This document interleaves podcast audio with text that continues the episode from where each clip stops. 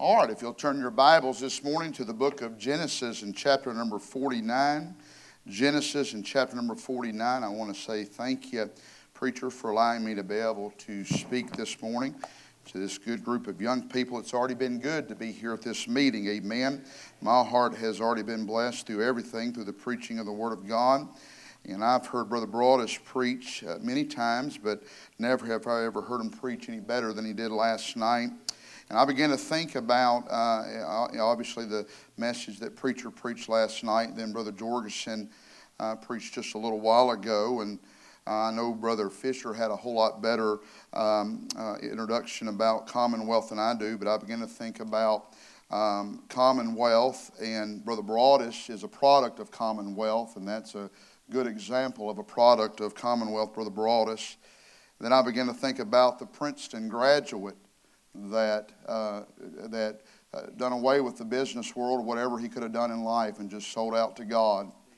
And then I think about the president of Commonwealth Baptist College, our preacher, got saved at five years old and has just lived for God all these years. Amen. And I'm thankful uh, to be able to be a part of the team here at Claysville Baptist Church, and I'm I'm indeed honored uh, to be able to stand before you this morning to be able to preach and I appreciate the friendship of Brother Davis, and I know that uh, all the prayer and everything that has gone into this and all the behind the scene workers, we, we thank you uh, for your uh, heart uh, for the next generation. Amen. And the man that you've already heard preach and that you will, you will hear preach the rest of the week, and all the behind the scene workers that you'll never meet. Uh, we, uh, our heart is broken and we're burdened for God to raise up another generation of servants for God. Amen. And so um, I, I want to give you my heart today. Genesis chapter number 49. Genesis chapter number 49. Let me read some verses and then um, just a few verses here. Then I'm going to pray and then we'll just get right into uh, the message here this morning. Genesis chapter number 49. Verse number one, the Bible says, And Jacob called unto his sons and said, Gather yourselves together that I may tell you that which shall befall you in the last days. Gather yourselves together and hear, ye sons of Jacob, and hearken unto Israel your father. Reuben, thou art my firstborn, my might, in the beginning of my strength the excellency of dignity and the excellency of power. Unstable as water, thou shalt not excel, because thou wentest up to thy father's bed, then defilest thou it. He went up to my couch. Now look at verse number 33.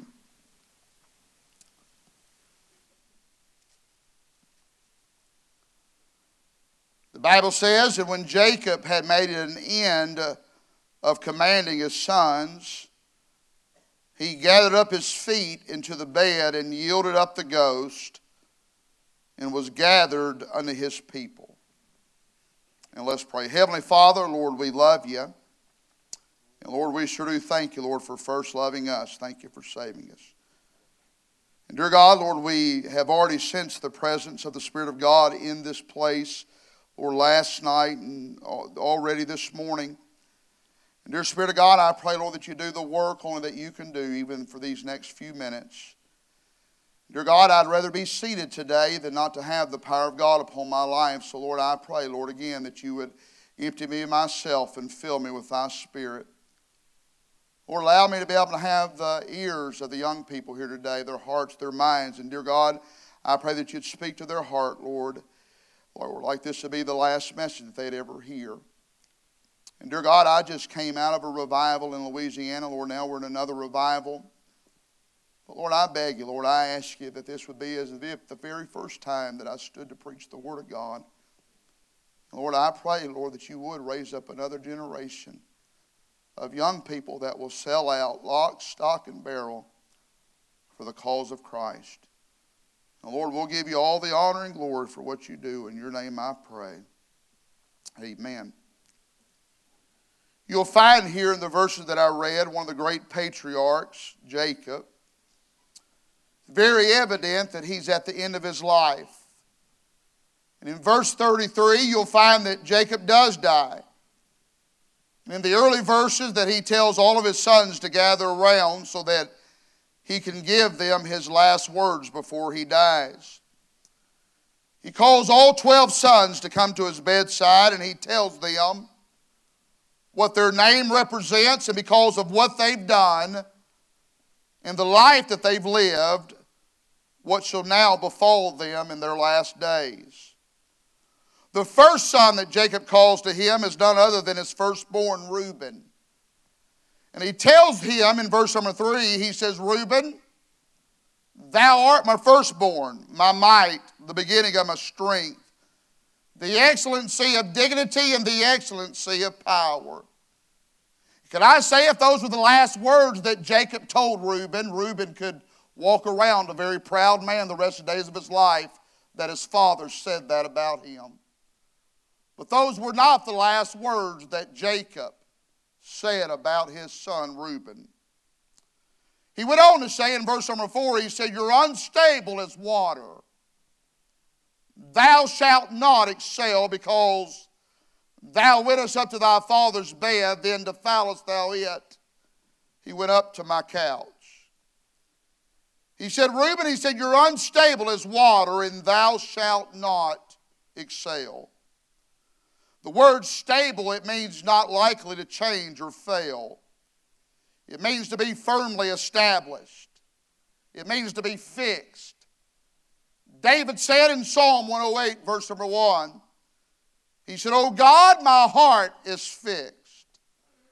Other meanings of stable means to be secure, it means to be solid, it means to be strong, steady, firm. It means to be steadfast, unwavering, unfaltering. But Jacob's last words to his firstborn Reuben were He said, You are unstable. He said, You are going to change. You are going to fail. You're not firmly established. You're not fixed. You're not strong. He said, Reuben, he said, You're unstable. Jacob goes on to tell Reuben, he said, Because of your instability, you're not going to excel. You'll find the word excel means to surpass others. It means to be superior in some respect or area. It means to do extremely well. It means to go further than others. It means to go places. But again, Jacob tells Reuben, he said, Thou shalt not excel. You're not going to surpass others. You're not going to do well. You're not going to go anywhere because you're unstable. Reuben, because you're unstable, because you're not fixed, because you're not firmly established, because you're not steady, you're not going to excel, you're not going to do well. Uh, you see, young person, the consequences of being unstable in life are you're not going to go anywhere in life. You're not going to exceed. You're just going to tread water. You're just going to stay in the same old rut day in and day out as long as you're unstable. I don't know about you, but I sure wouldn't want those to be the last words of my dad on his deathbed. As much as I hate to admit it this morning, there was a time in my life, although my dad may have said different words, before I was saved, my dad told me the same thing son, you're not going to go anywhere living this life. My life was absolutely a complete mess, and I don't say any of this to bring any kind of glitter or glamour to sin or Satan. I want to bring all the honor and glory to God in my life. I grew up in what I would consider a, a, a, Christian home, a godly home, a family that definitely went to church Sunday morning, Sunday night, Wednesday night. My dad would even drive a church van that would pick up kids in the community that couldn't get to church any other way unless a church van went by to pick them up.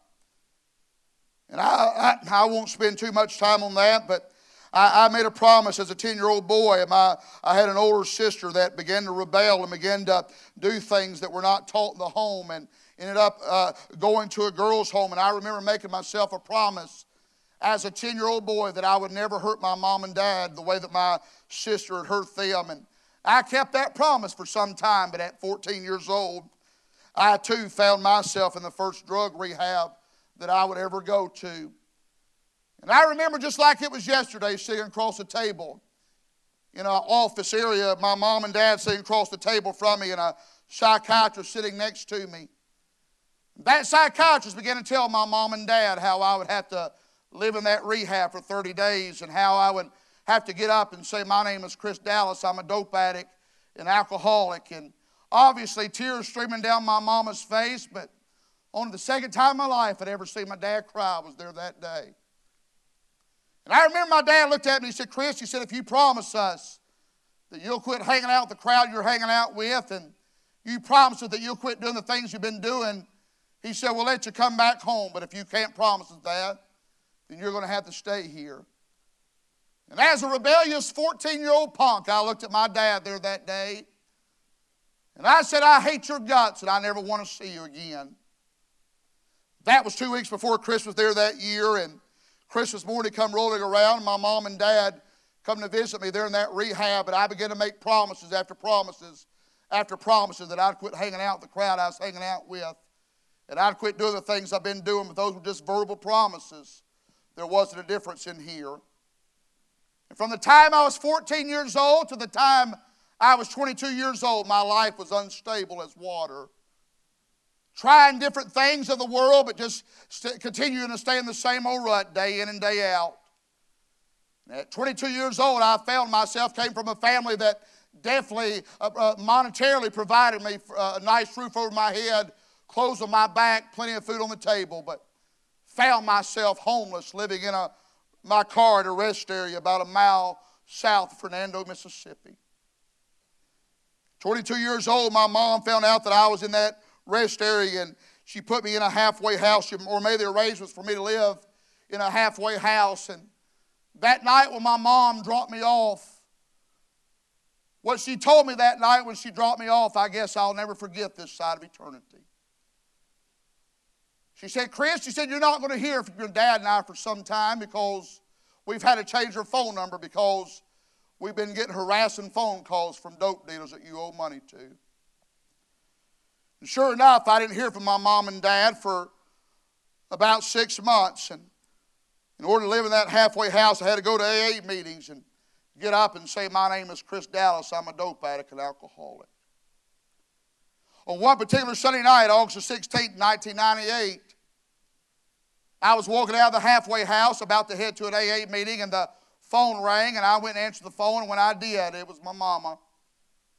Mama invited me to church, and I immediately agreed to go to church, not to hear about God, not to learn about the Lord, just simply agreed to go to church so I could manipulate my family and maybe please them that I came to church, and they'd be pleased enough to let me get out of that halfway house and come home to live with them.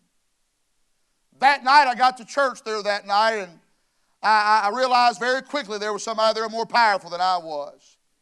There was somebody there more powerful, the crowd I was running around with, and the things I was putting in my body. That night, somebody told me the gospel of the Lord Jesus Christ, and I bowed my head and bowed my heart and called on God to save my soul. And I testify to you today, my life has never been the same since that day. But there was a time in my life, my dad said, Chris, you're not going to go anywhere living this life. You're unstable. You're just going to tread water. You're just going to go down a dead end road. I'm sure it's safe to say here this morning there may be a young person in my voice. You're unstable in some areas. Maybe there's a young person here this morning that you're unstable in your salvation. Maybe you raise your hand in invitation time that you're saved, but you know as well as you're sitting here today that you don't have the assurance of your salvation. You know good and well you don't know if you'd go to heaven or you'd go to hell today.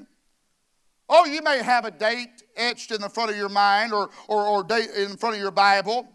And you remember following a group of young people to an altar some time ago and maybe saying a prayer, but you don't have that play, you don't have that peace that others do. And the songs that we sing about Jesus and the cross don't touch your heart like it does the one sitting next to you. And maybe there's somebody on the sound of my voice You're unstable in your salvation. And you know good and well you're just enduring the Christian life, but you're not enjoying it because you don't know Christ as your Savior.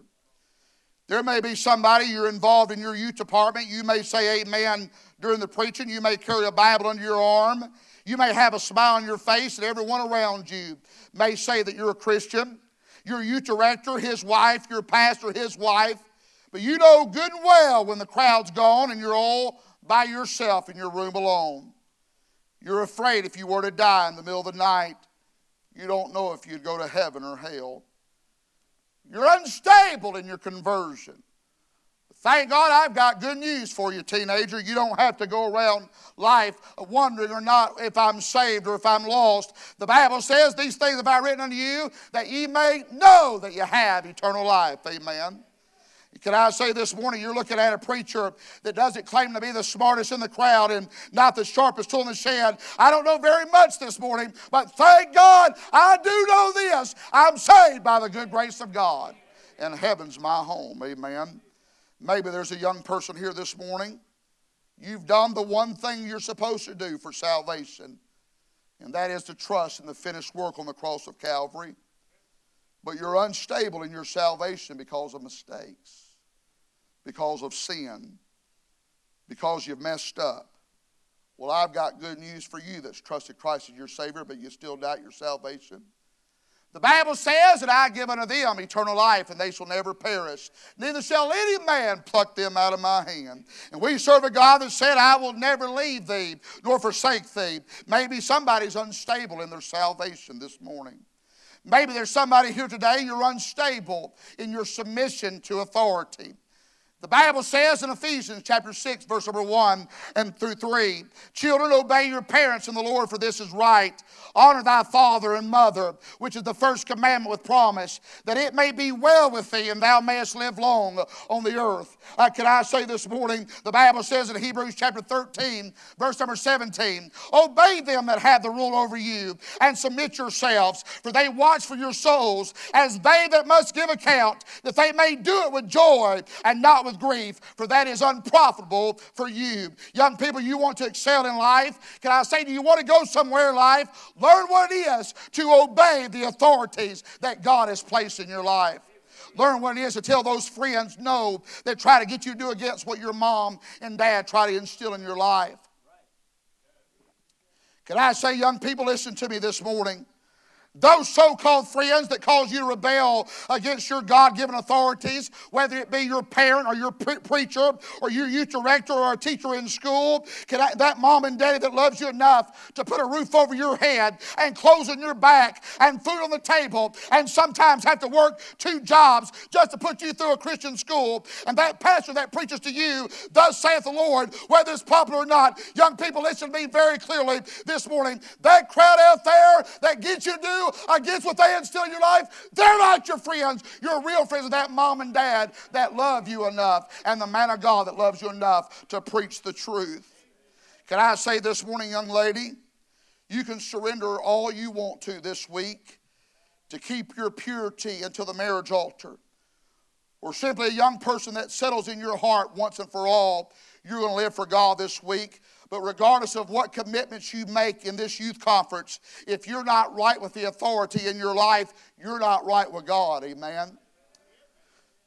Maybe there's some here today, you're unstable in your songs. You're unstable in your music. Oh, you'll come to the conference and you'll love this type of music and you'll dedicate yourself to listen to this type of music and it'll last for about two weeks and then you'll go back to your rock and roll and your rap music and your country and western, and that music that brings no honor or glory to the Savior and is straight out of the pits of hell. You're unstable in your music. Can I say, if you're unstable in your music, you're not going to excel. You're not going to go anywhere. And can I say this? If you listen to the world's music, you mark it down, it won't be long until you're involved in the world's activity.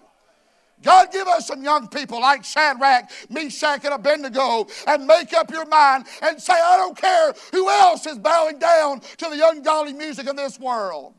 But I'm going to listen to music that brings honor to God. I'm going to listen to music that talks about the cross. I'm going to listen to music that talks about the shed blood for my sin. I'm going to listen to music that brings honor and glory to God. There may be somebody here today that you're unstable in your separation. The Bible says in 2 Corinthians chapter 6, verse number 14 through 17, be, be ye not unequally yoked together with unbelievers. For what fellowship hath righteousness with unrighteousness?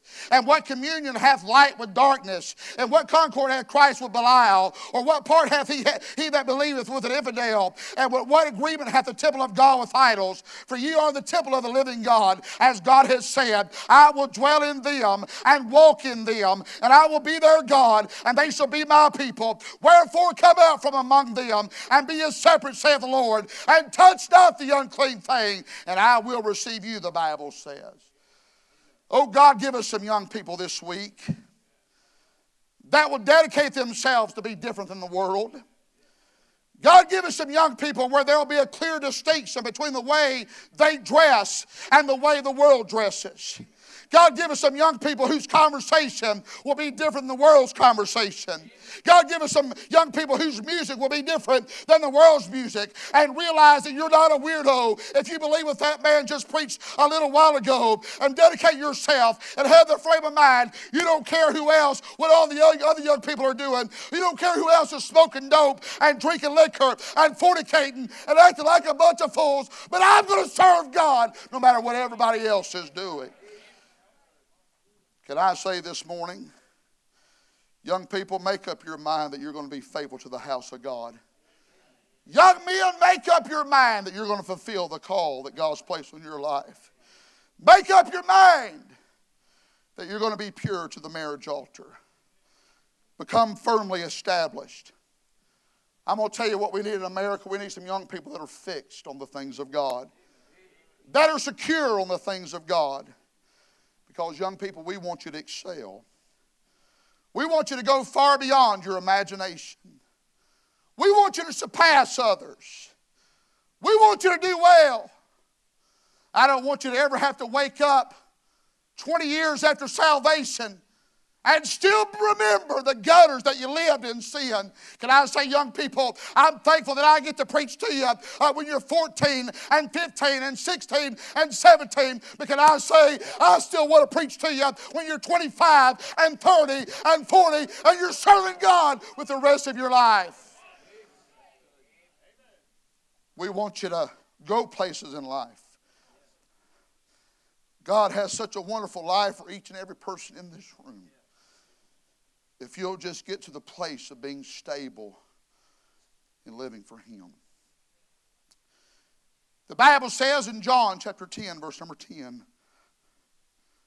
the thief cometh not but for to steal and to kill and destroy. Can I say, young people, Satan wants to steal your decency and purity. He wants to kill your relationship with your parents. He wants to destroy your testimony. Satan wants nothing more but to chew you up and spit you out, just like he has every other young person that has traveled down the same road to live for him. Satan wants you to be used as an illustration in some preacher's sermon about a young person that had all the potential in the world to do big things for God, but was unstable, and now they're going nowhere, and their life is a complete mess. Can I say, yes, Satan will paint you a pretty picture of living a life for him. He'll show you the bright lights and the fancy cars and the popularity of the world, and he'll show you the pretty girls, but you mark it down. He never shows you the whole picture. He doesn't show you the eternal dangers that come along with living a life for him. He doesn't show you getting hooked on drugs and breaking your family's heart. He doesn't show you when you're vomiting your guts out because you got alcohol poison. He doesn't show you getting scarred from living a life of sin and having to bear those scars for the rest of your life. Satan only shows you young girls one side of that young man that you think is handsome. As he woos you and talks you into doing things you know that's not right. And you know good and well your parents don't approve of. And your preacher and your youth director don't approve of. But he's told you that he loves you. And he'll talk you into losing your purity to him. Can I say Satan only showed you part of the picture? And once that good for nothing punk gets what he wants, he'll drop you like last week's business just to sweet talk some other young girl that still has her purity.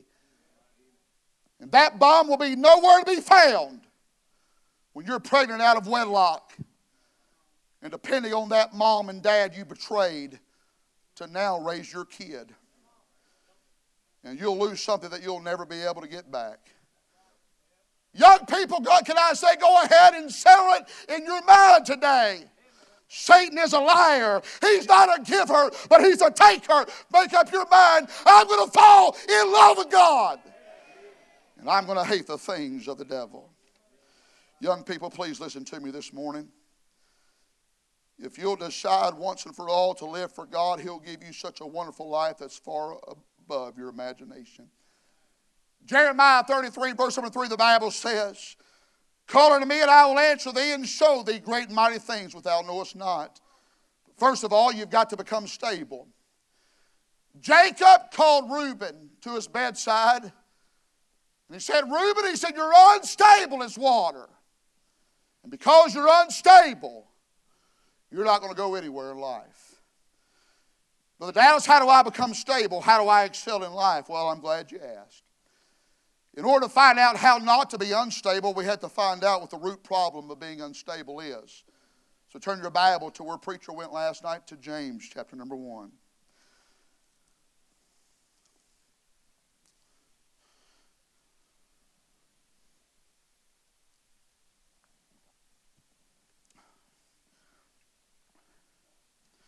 James in chapter number 1.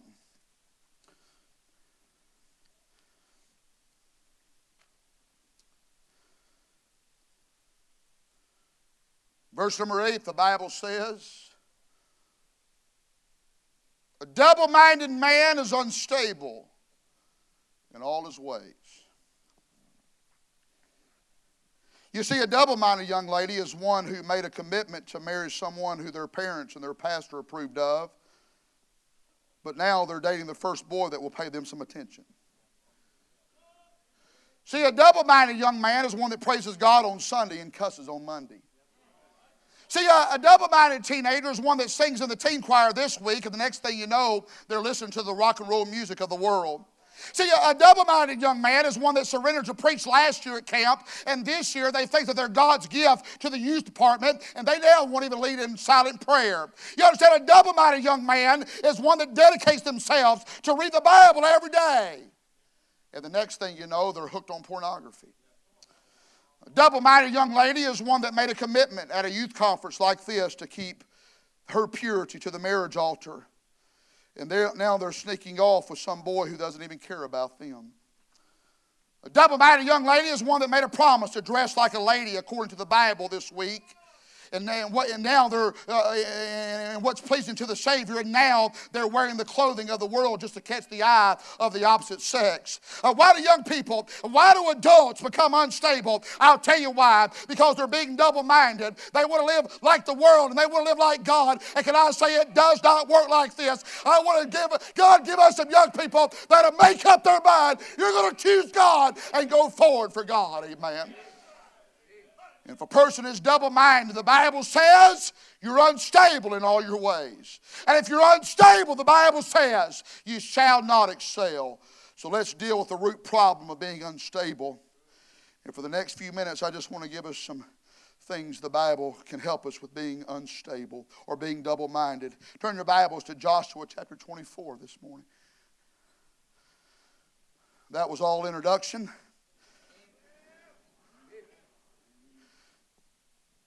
Look at Joshua 24.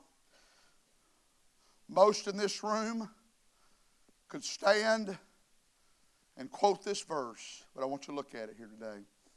Look at Joshua chapter 24. Look at verse number 15.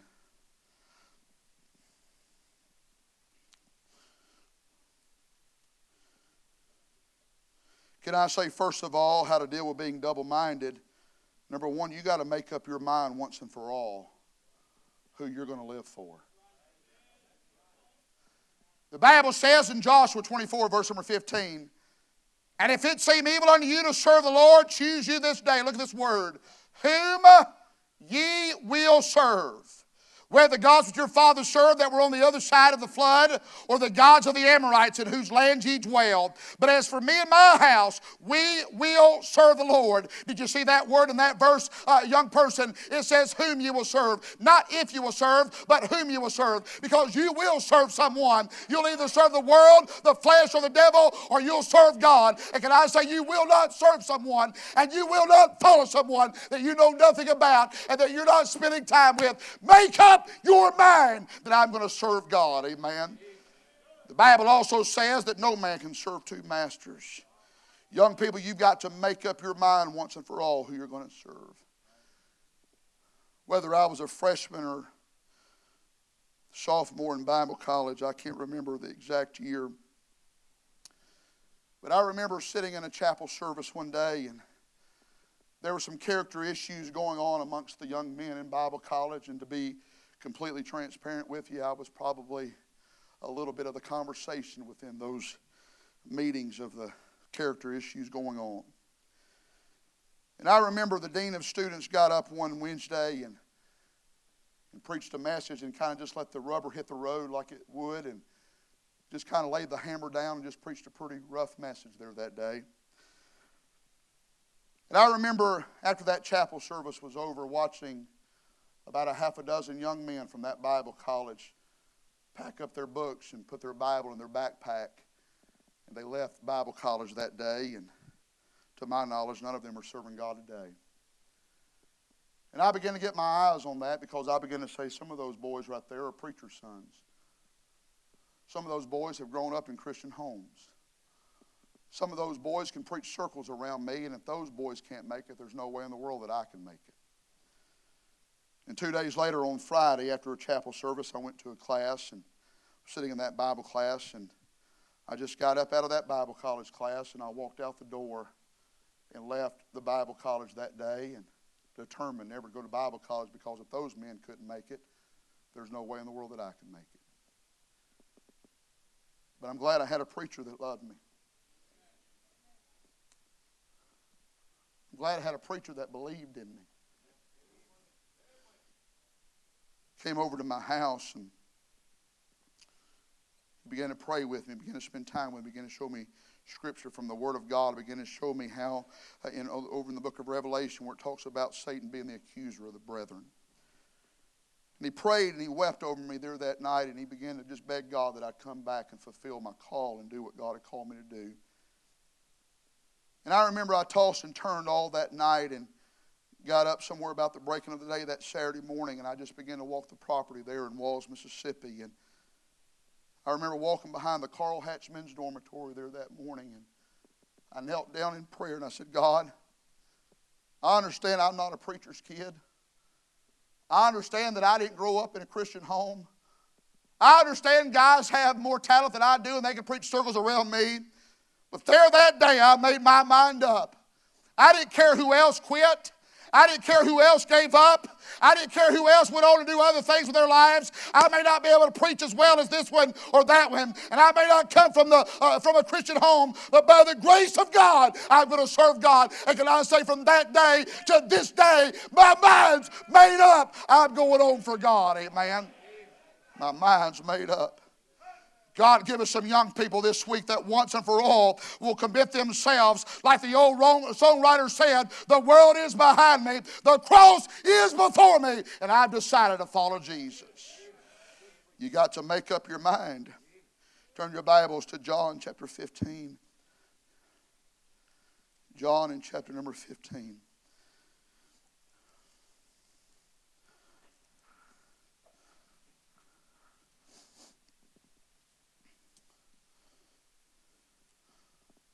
Brother Dallas, I want to be single minded about serving God. How do I do that? Well, first of all, you've got to make up your mind. Number two, you've got to cleanse your mind. Look at John chapter 15, look at verse number 3.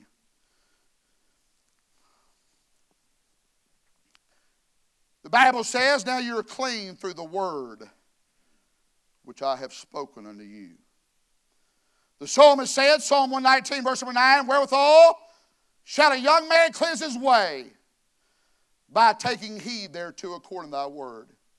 Can I say, young person, let me introduce you to something that will cause you to be stable in life. And as a consequence of being stable in life, you'll go places, amen. Can I say it's called the Word of God, amen? It's called the Bible that will help you be stable in serving God and living for God.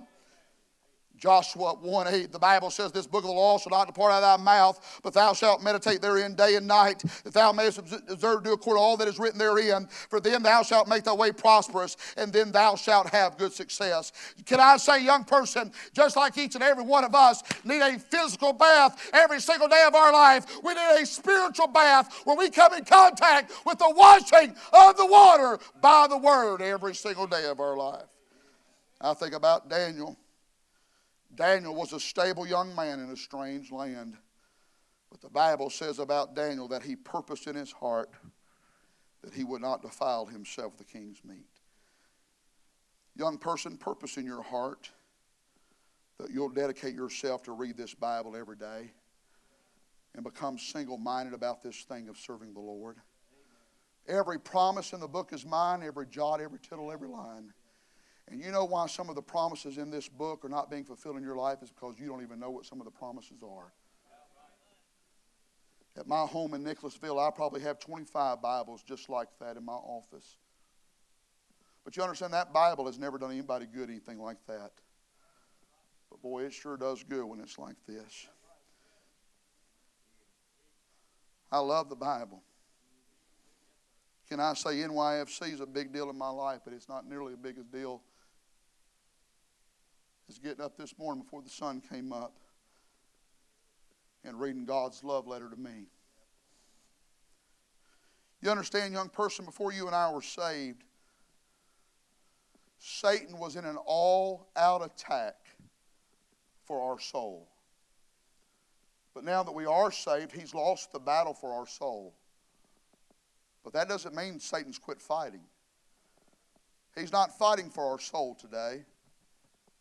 He's fighting for our mind. And that's why we need to come in contact with the Word of God and let the Bible claim victory over our mind instead of that good for nothing slewfoot Satan. Can we be reminded there's power in this old black book? This Bible had power to bring conviction upon our soul and save us by the grace of God. I believe it's this Bible that still has power to call young men to preach. It's this Bible that has power to keep young people right with their parents. It's this Bible that has power to keep young people pure to the marriage altar. Can I say too many times I hear preachers say, I don't believe God can send revival. Don't tell me that, my friend. I believe this Bible right here, preached with power, can still bring revival to this nation that we live in. Amen. I believe with all my heart. If I didn't, I'd quit doing what I'm doing and go do something else. But I believe God can send revival. It's this Bible right here that will keep you dressing right and looking right and acting right and listening to the right kinds of music. It's this Bible that will show you the real meaning of happiness. It's this Bible that will reveal God's will for your life. It's this Bible that will produce a fire in your bones and a zeal in your heart to serve God and live for God and go forward for God. Today, any, can I say, child of God, listen to me? Any day that the child of God does not walk with God, you're leaving a wide open door in your life for Satan to wreak havoc in your life. And the day you take off from walking with God, you mark it down. The world, the flesh, and the devil do not take a day off and bring a temptation into your life. How to deal with being double minded? Well, first of all, you got to make up your mind, you got to cleanse your mind. Number three, you got to renew your mind. The Bible says in Romans chapter 12, verse number 2 Be not conformed to this world, but be ye transformed by the renewing of your mind, that ye may prove what is that good and acceptable and perfect will of God. You got to renew your mind. You got to reprogram your mind. Some of you got saved from a mischievous life before you before you met Jesus. Can I say whatever bad you take out of your life, you got to replace it with something good. You've got to replace the bad you take out of your life with something good, or you mark it down, you will go back to the bad eventually. You say, well, Brother Dallas, I, I'm not going to think about the bad I used to do.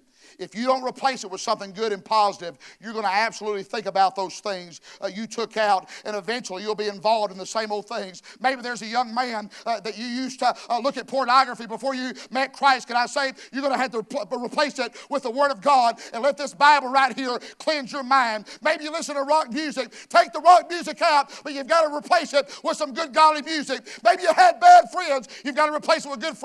Maybe you used to cuss. Can I say, why don't you start finding out what is just to praise God, amen. Make up your mind, cleanse your mind, renew your mind. After I got saved, can I say I didn't have to be pumped and primed or pressured to be at the house of God? I was just there, man. Boy, I'd show up for church activities that I wasn't even invited to, amen. Sometimes I feel like I do that here at Clay's Mill. Nobody just tells me, amen. I just made up my mind. To the extent that I once lived for the devil, is now to the extent that I'm going to live for God. You got to make up your mind. You've got to cleanse your mind. You've got to renew your mind. Number four, you've got to guard your mind. The Bible says in 1 Peter chapter 1, verse number 13. Wherefore, gird up the loins of your mind, be sober, and hope to the end for the grace that is to be brought unto you at the revelation of Jesus Christ. That word gird means to protect. You've got to ask God to protect your mind. You've got to beg God to fix your mind upon godly things and heavenly things. Paul said, Let this mind be in you, Paul also said, I die daily. Young people, every single one of us, every one of us adults alike, if there's one funeral service that every single one of us ought to attend every single day of our life, it's the funeral service of self. Every single one of us ought to go look in the mirror first thing in the morning and look at the one that's looking back at us and tell ourselves, You're not in control of me today, but the Spirit of God that lives inside of me is in control of me. Paul said, I beseech you, therefore, brethren, by the mercies of God, that you present your bodies a living sacrifice, holy, acceptable unto God, which is your reasonable service. Not physically dying, but spiritually dying to self and finding out what it is to be led by the Spirit of God instead of our flesh. Every single day of my life, I go to God to the best of my ability, including this morning. And I'll kneel at my chair in my office and I say, God, to the best of my ability, I yield myself to you right now. And I ask you to lead me by the Spirit of God. And God, I ask you to take my mind and don't let me think about anything or ponder anything that would be wicked or vile or sinful. Job said, I made a covenant with my eyes. My, uh, or he said, I made a covenant with my eyes. We'll get to that here in just a minute. Paul said, I must renew my mind. God, take my eyes and don't let me look upon anything or see anything that I shouldn't look upon or see. God, take my ears and don't let me listen to anything I shouldn't listen to or hear. God, take my mouth and don't let me talk about anything or say anything I shouldn't talk about or say. God, take my arms and my hands and don't let me pick up anything or touch anything I shouldn't pick up or touch. God, take my heart and cleanse it and make it pure and holy. Allow me to be a clean vessel that can be used by you. God, take my legs and my feet. Don't let me walk any place or step any place I should walk into or step into. You say, Brother Dallas, you do that every day, every single day. Brother Dallas, why do you do that every single day? I'll tell you why. Because this old flesh that I live in and your flesh that you live in, it's wicked, it's vile, it's sinful. And my friend, I don't want the flesh to rule and reign my life, but I want the Spirit of God that lives inside of me to rule and reign my life. You got to guard your mind. Number five, and I finish. Not only do you got to make up your mind, not only do you got to cleanse your mind, renew your mind, you've got to gird your mind, you've got to guard your mind. Can I say number five?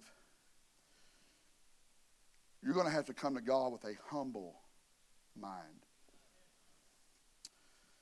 The Bible says in Philippians chapter 2, verse number 3 and through 5 Let nothing be done through strife or vainglory But in lowliness of mind, let each esteem other better than themselves. Look not every man on his own things, but every man also on the things of others. Let this mind be in you, which was also in Christ Jesus. Paul said, lowliness of mind, that's a humble mind. Can I say, young people, if you want to get the victory over being double minded, and as a result you'll become stable and go places for God, you'll have to come with some humility. You're not going to be able to go to God with the mindset of all you've done in the youth department. You're not going to be able to go to God with all that you've done or what your last name is or what position your dad or mom may hold in the church. You're going to have to go to God with lowliness of mind and realize you're a sinner that deserved a place called hell. But because of God's grace and God's mercy, you're saved and you're on your way to heaven. And anything good in your life is because all that God has done for you. Jacob told Reuben, he said, You're unstable and you're not going to excel. That was Jacob's last words to Reuben. I'm sure glad that those were not the last words that my daddy's told me.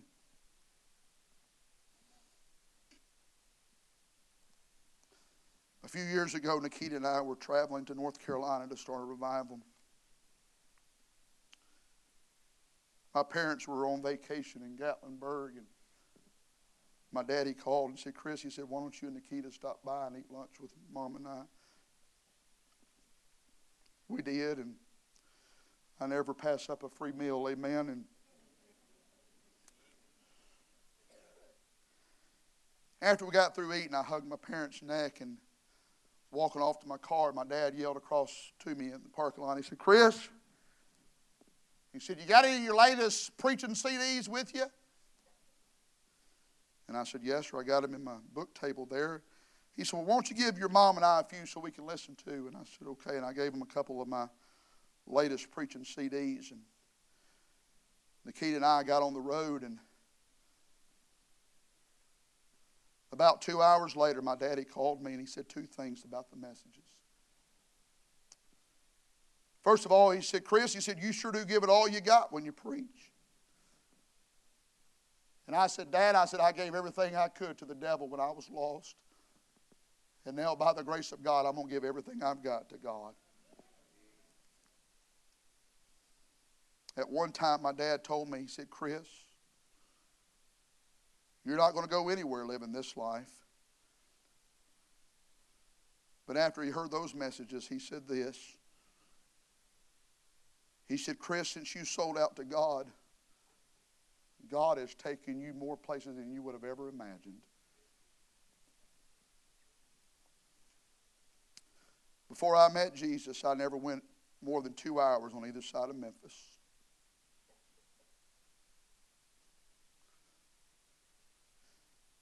These last 13 years, my wife and I, the pianists can go ahead and make their way. These last 13 years, I've traveled in vehicle and air over a million five hundred thousand miles. We've been in 42 states and several foreign countries. And in a couple of weeks, I get to go to Mexico with Brother Davis and at least once a month, I get to travel with my hero, Brother Fugate. I barely even passed high school, but I get to be a small part of Commonwealth Baptist College. I'm not sure if that was a help or a hurt for Commonwealth right there when I said that.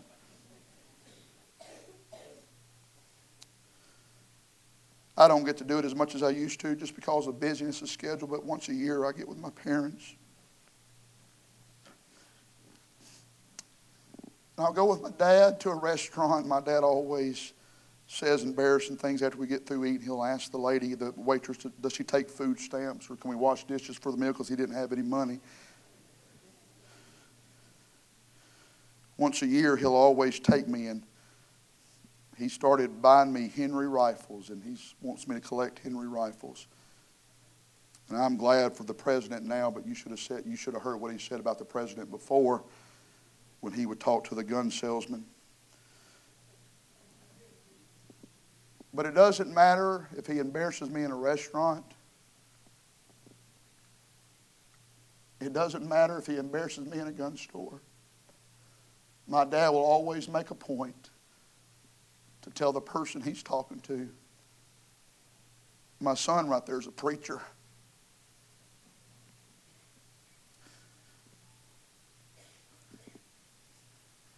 Can I say we need some young people that once and for all you'll make up your mind you're going to live for God. You're going to serve God. Haven't you seen already too many illustrations of the devil taking a young person and chewing them up and spitting them out? Expecting, expecting different results, doing the same thing, that's insanity.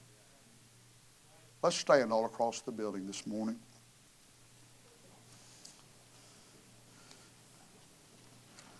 As the altar's open this morning, maybe you've already made up your mind. Maybe you've already decided. Maybe there's a youth director here this morning. You, you're just about to throw in the towel and just about to say it's not even worth it. Can I say it is worth it? Young man, can I say it is worth living for God?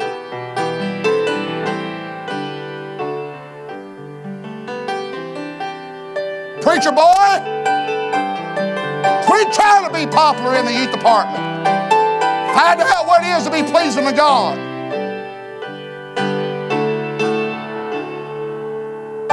Reuben was unstable. He didn't go anywhere. Make up your mind. I'm going to live for God. I'm going to serve God. I'm going to go on